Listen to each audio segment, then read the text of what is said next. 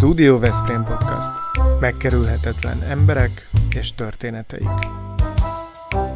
Diósi Lászlóval és Weber Lászlóval. Mi tényleg a valóságról beszélgetünk.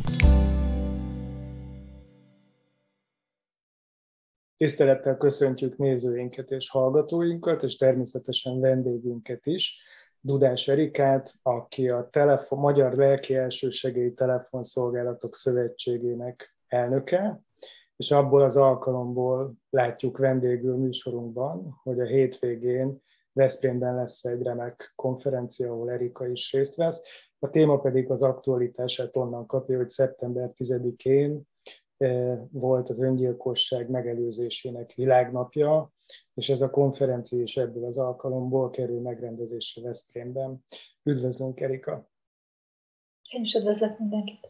Szervusz! Titeket különösen, szervusztok! Mm, kezdjük szerintem a történetünk legelején. Emlék, ugye te pszichológus vagy, szervezet és munka pszichológus végzettségű vagy, és úgy tudjuk erről a telefonszolgálat rendszerről, hogy világszerte önkéntesekből toborozzák a tagjaikat, te pedig profi vagy, hivatásszerű segítő vagy.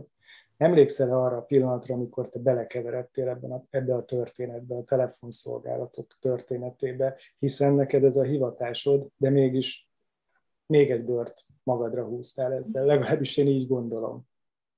Igen, hát én egész pontosan 25 éve kerültem a szolgálathoz, azóta végzem a szolgálatot, több funkcióban, és természetesen mindent önkéntesen.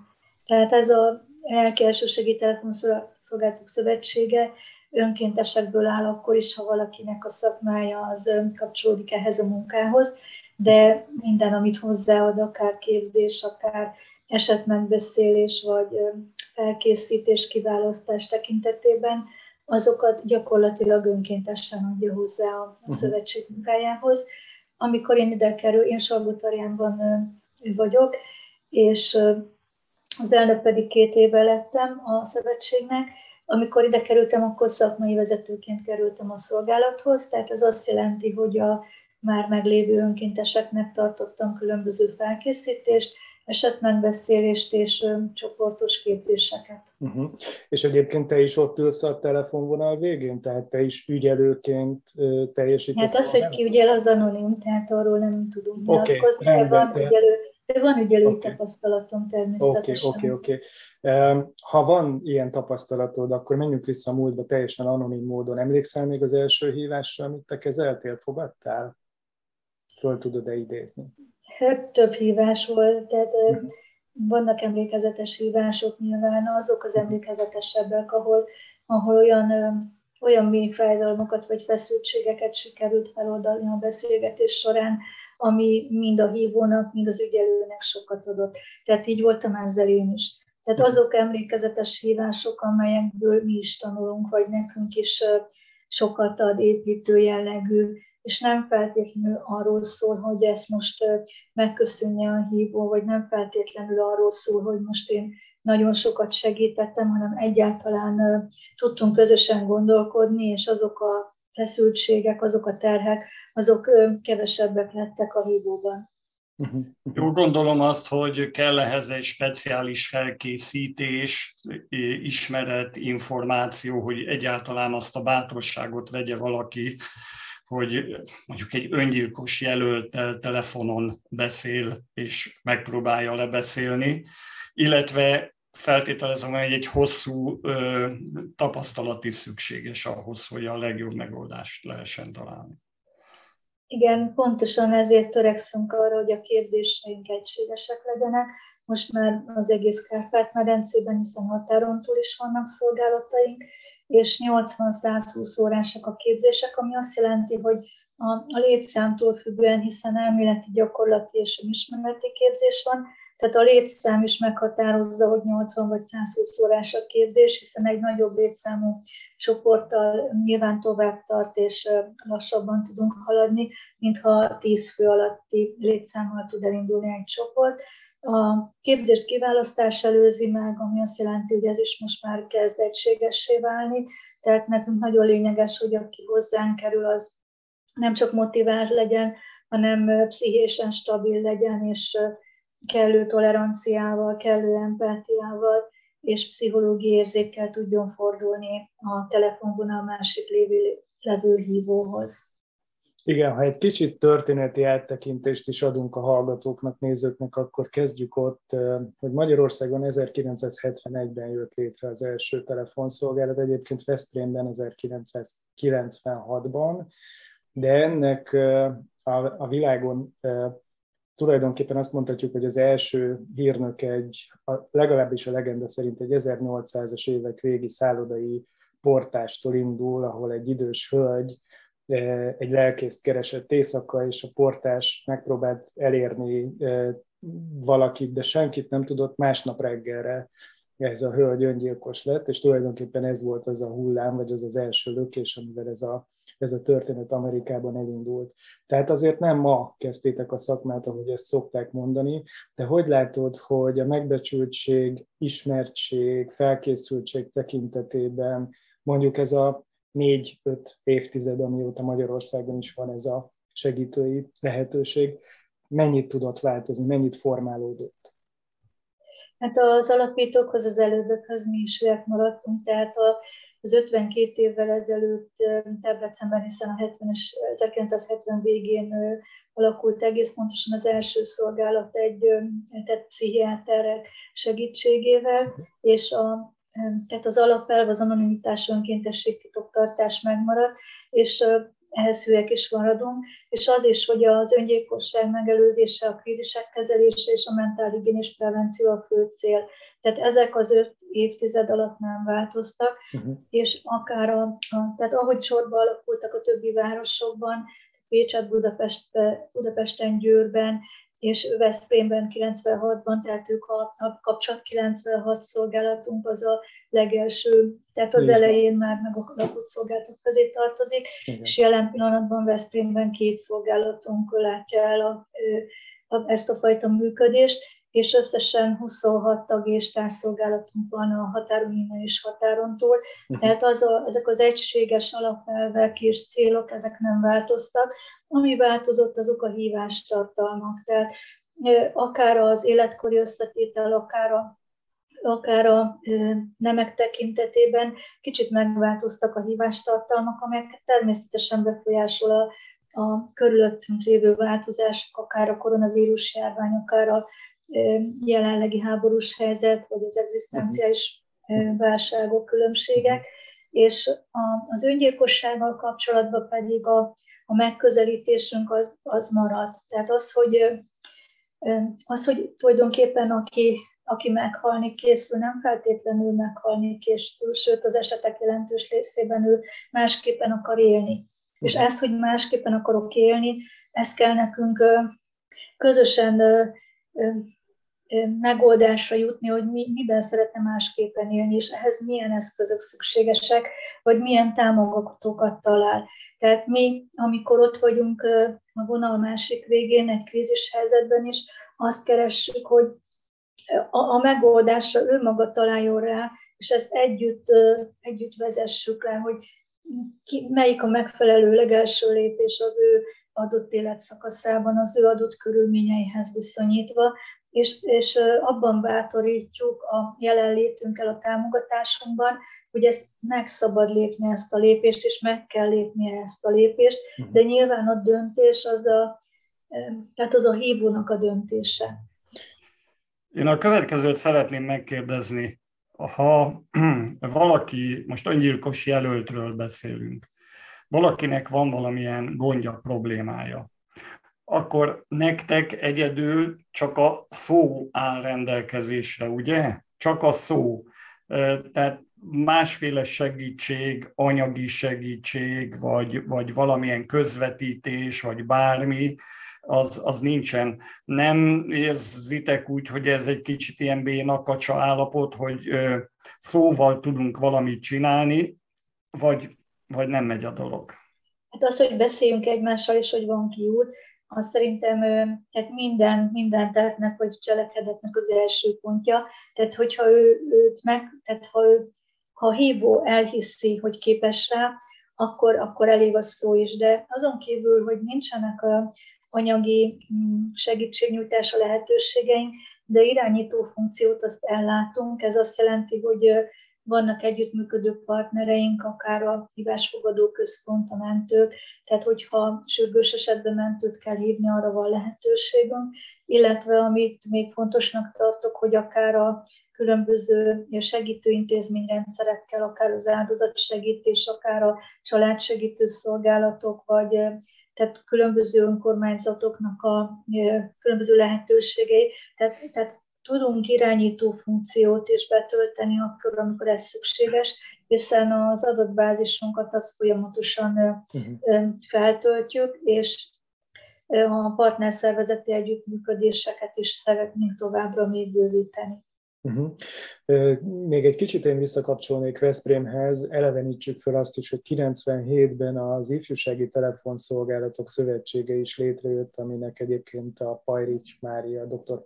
Pajrich Mária Veszprémi pszichiáter az egyik elindítója, alapítója, és ő ma is dolgozik egyébként ebben a, ebben a rendszerben. Nektek van egy etikai kódexetek, tehát azt tudjuk, hogy anonim módon ingyenesen vagytok hívhatók, nem azonosítjátok be a hívót semmilyen módon, és még emellé ott van az az etikai kódex, ami nekem nagyon, nagyon szimpatikus, mert hogy ti azt mondjátok ebben, hogy az emberi méltósághoz mindenkinek joga van, a gondolatok, érzések szabadságához is mindenkinek joga van, illetve ahhoz is, hogy mindenki a saját nyelvén fejezze ki magát.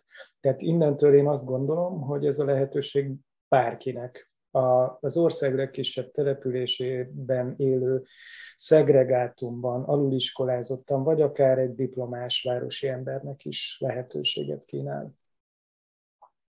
Ez így van, igen. Tehát gyakorlatilag bárki elér bennünket a 116-123-as telefonszámon nosztok, és a 88-110-600-as telefonszámon is most már a nap 24 órájában ezt két éve a Covid idején hoztuk létre ezt a második számot, és az ifjúsági szolgálattal is természetesen partnerszervezeti együttműködésben vagyunk mint ahogy ők is, tehát ugyanezek az elvek vonatkoznak ránk is, és a Marik minden elismerésem dr. Pajlics Máriának azért a munkáját, amit ő végez a különböző szolgálatoknál szakmai vezetőként, vagy más tisztségben is. Igen, mi is hálásak vagyunk neki, hogy itt Veszprémben végzi ezt a munkát. Ti azt mondjátok egyébként, hogy ha jól emlékszem, akkor öt fő területet soroltok föl, iskolai, munkahelyi problémák, családi problémák, veszteség, illetve a magány. Ez az öt terület, amit ti eh, hirdettek egyébként, hogy ezekben, a, ezekben tudtok támogatást nyújtani. Említetted, hogy változást eh, tapasztaltok a hívók életkorát, problémákat tekintve. Erről tudsz egy kis pillanat felvételt készíteni nekünk, hogy ma mi a jellemző? Igen, hát régebben többnyire évtizedekkel ezelőtt az volt a jellemző, hogy magányosok hívnak, főleg idősebbek hívnak, egyedül maradt házastársukat elveszített idős emberek hívnak. Ez most megváltozott, még mindig magas az arányuk, mert 30% körül van azoknak az aránya, akik magányosak, egyedül maradtak idősek, izolálódtak, nem tudnak kivel beszélni, nem tudják kivel megosztani az érzéseiket. Viszonylag alacsony volt a fiataloknak a száma az elmúlt évtizedekben, most az őszámuk a 18 év alattiak száma megnőtt az adekvát hívásokban is. Tehát régebben nagyon sok fiatal hívást indított. Bocsánat, egy szakkifejezést használtál, ezt magyarázzuk meg, mit jelent az, hogy adekvát hívás? Az érdemi hívást jelent, tehát hogy a, a hívás tartalom az megfelel a mi céljainknak, mhm. elvárásainknak. Tehát nem pizzát rendel, nem, nem pizzát akar. Nem pizzát rendel. Tehát a hetszívás, vagy zaklatóhívás, uh-huh. Mhm. vagy esetleg téves hívás, vagy Aha. tehát a, aki nem szól bele, tehát gyakorlatilag nincs is hívástartalom, azok tartoznak a nem adekvát, uh-huh. vagyis az inadekvát hívások közé. Nagyon sokáig a fiataloknak a részvétele elsősorban inadekvát hívásokra irányult. Ez, ez ma is megvan, de a számuk csökkent. Az utóbbi két évben jelentősen csökkent a HEC hívásoknak a száma, és megfordult az arány, tehát jóval magasabb az adekvát hívásokban a fiataloknak a részvétele. Ez náluk elsősorban kapcsolati problémát, generációs problémát, tanulási zavarokat jelent, vagy, vagy tanulással összefüggő problémákat jelent, akár az online tanítást is említhetném, és a, az első párkapcsolat, tehát az első csalódás, a, a társkeresés, a, tehát az első szerelem akár megjelenhet a hívásokban, és ezeket velünk beszélik meg. Tehát most növekvő szám van, tehát nem éri még el a 20%-ot az arányuk, de, de 15% körül mozog a 18 év alattiaknak a, az aránya is a hívásainkban, viszont legtöbben azok a 40-60 év közöttiek, akik keresnek bennünket, változatos problémákkal, de mindenképp nagyon erősek az érzelmek. Tehát főleg az, hogy, hogy, hogy akár a kapcsolatokban, tehát a konfliktusok felerősödtek, a különböző külső tényezők hatása alatt, tehát az összezártság, az izoláció a COVID alatt, vagy az, hogy egzisztenciális problémák vannak, vagy e, munkahelyi problémák nagyon felerősödhettek, vagy akár az életközépi válság megjelenhet a probléma listákban a 40-60 év közötti korosztály Erika, mennyi ideig tart egy ilyen beszélgetés? Van valami tipikus vagy átlagosnak mondható időtartam? Krízis vagy öngyilkossággal kapcsolatos hívások esetén nincs. Tehát az lehet egy óra is, lehet másfél óra is, hiszen ott nem, nem szabhatunk határokat. Uh-huh. Tehát ahhoz, hogyha valaki mélyponton van, akkor 20 perc alatt nem biztos, hogy meg lehet oldani, vagy illetve megoldani, ő fogja megoldani, csak hogy végigvezessük azt az adott problémát, akkor minden tényezőről beszélnünk kell, és az időigényes. Tehát tehát nyilván itt és mostban gondolkodunk, de, de nem zárhatjuk ki azt, hogy ezt mi okozta, vagy, vagy hogyan tovább. Tehát azért ezek hosszabb beszélgetések, de általában az érdemi beszélgetésnek azért 15 perc szokott lenni, a, amikor tényleges problémahelyzet van, nem csak információt kérnek tőlünk. Öngyilkosság esetén vannak-e olyan kultikus helyek, ha szabad így mondanom idézőjelben, az országban, mint például Veszprémben a viadukt, ezt mindenki tudja, aki itt él, amelyre valahogyan föl lehet készülni, vagy, vagy van már kellő tapasztalat, hogy mit lehet és kell ilyenkor mondani vagy csinálni. Igen, nyilván minden városban vannak ilyen helyek, amelyek lehetnek hidak, vagy, vagy toronyház, vagy, vagy bármi más. De nyilván nem, nem csak, tehát többféle, mm, többféle mm, elképzelt módszer megjelenhet a beszélgetésben. Tehát leggyakoribb a szuicid hívások kapcsán nem feltétlenül a szuicid krízis helyzet, hanem, hanem az, hogy tehát, tehát már gondolt erre, tehát hogy annyira nagy a fájdalom vagy a veszteség, hogy gondoltam arra, hogy öngyilkos leszek, és akkor viszont tehát beszélünk arról, hogy hogyan képzeli el, és, és ennek, tehát hogy tulajdonképpen ez, ez miért, miért ez, ez a megoldás, vagy mi vezetett idáig, és aztán pedig megfordítjuk azzal, hogy hogyan lehetne másképp, hiszen nem feltétlenül, ahogy korábban említettem, nem feltétlenül meghalni akar, hanem az életét másképpen élni. És megvannak azok a speciális kérdezéstechnikák, vagy, vagy a terápiás alapelemek, tehát akár a szuggesztív hatás, akár egy átkeretezés, vagy, vagy a feszültségoldásnak a különböző részei, vagy, vagy a kérdezéstechnikák, hogy, hogy tulajdonképpen egyrészt az is nagyon fontos, hogy ez, ez, ez mennyire, mennyire szándék, vagy mennyire, mennyire nagyobb fájdalom is, mert ez is eszébe jutott, hiszen nagyon sokszor, ha egy tragédia történik, vagy elveszítünk egy nagyon közeli hozzátartozót, akkor, akkor annyira nagy a fájdalom, hogy a beszűkült tudatállapotban nem is nagyon tud másra gondolni az illető, csak arra, hogy akkor nincs értelme élni.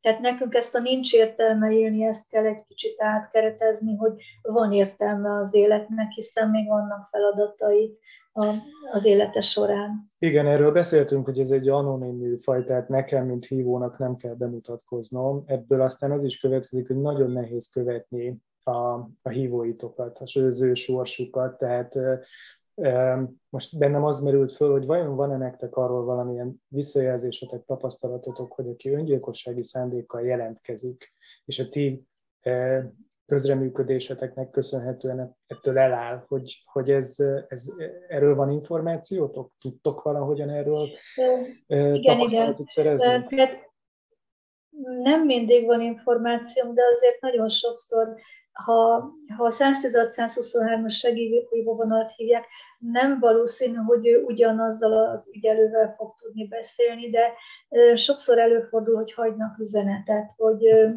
hogy sikerült rendezni az életét, hmm. hogy, hogy rájött, hogy lehet másképpen élni, illetve a másik vonalunkon ott egyszerűbb a helyzet, hiszen ott egyszerre csak egy ügyelő van, a, tehát fogadja a hívásokat, ott, ott kevesebben vannak az önkénteseink, tehát ott, ott egyszerűbb, vagy, vagy nagyobb annak a lehetősége, és hogy ugyanazzal a, igen, a, igen. az ügyelővel fog tudni beszélni a hívó, főleg, hogyha egy műszakon belül hívja vissza. Egyébként hát muszáj erről is beszélnünk, mert hát groteszk a szituáció, ugye, ahogy említettem a beszélgetés elején, szeptember 10-e az öngyilkosság megelőzésének a világnapja, és 11-én ugrott az utolsó, a eddig az utolsó a Veszprémi hídról, aki egyébként egy 49 éves hölgy volt. Mit gondolsz, hogy ha minden városban van egy-egy ilyen tipikus helyszín, akkor például ti ajánlásokat meg tudtok-e fogalmazni az adott település számára, hogy hát hogyan kellene ezt a teret máshogyan értelmezni, vagy ahogy mondtad, hogy újra keretezni. Van ebben valamilyen együttműködésetek a városokkal, településekkel? De a legtöbb városban civil szervezet, vagy önkormányzat, vagy egészségügyi intézmény segíti a szolgálatainknak a, a működését, tehát nagyon sokszor a, a civil közösség, vagy a, a különböző szakmai rendezvényeinken tudunk erről tanácskozni, vagy akár az elmúlt évben Salgótarjánban, azt megelőzően Pápán. Tehát rengeteg olyan helyszín volt, ahol, ahol ezeket tett tanácskozás formájában meg tudtuk hívni akár a civil vezetőket, akár a városvezetőket, és azzal, hogy a munkánkról folyamatosan tájékoztatjuk őket, akkor tehát föl tudjuk arra hívni a figyelmet, hogy erre is nagy szükség van, illetve nagyon sok önkéntesünk azok különböző szakmai tímekben, tehát tudnak javaslatot tenni mhm. arra, hogy, hogy a,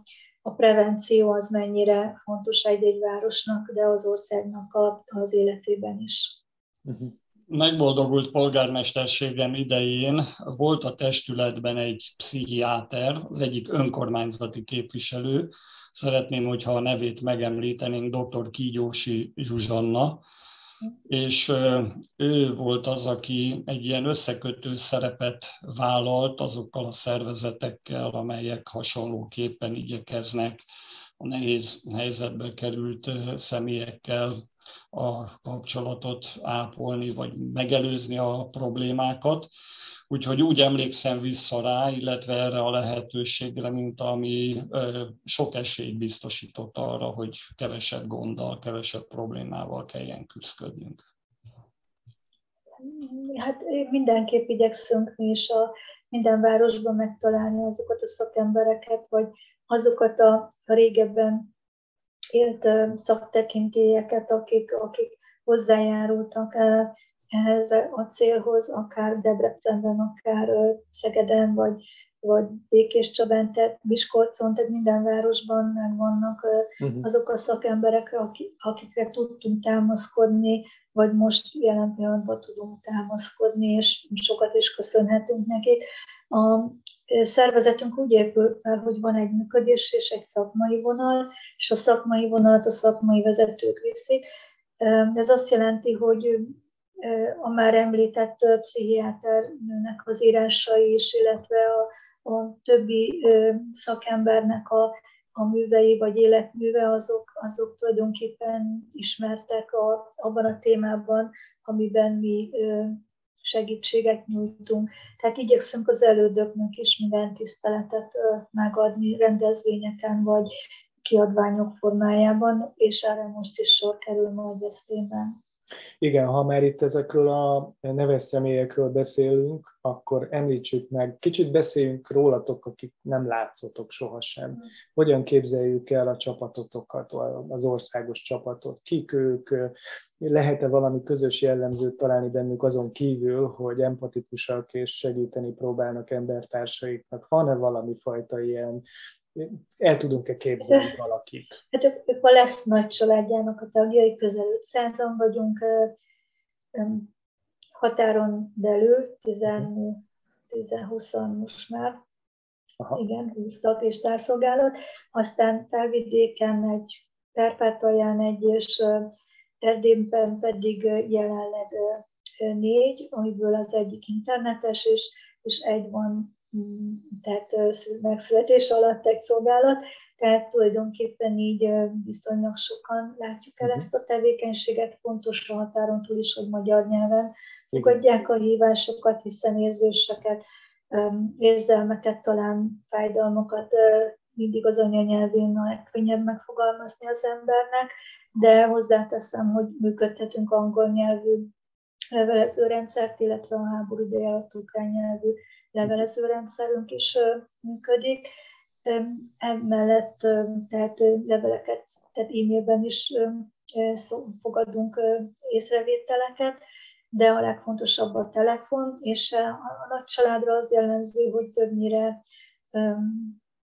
tehát, tehát, tehát hogy mindenki önkéntes, tehát valahol Igen.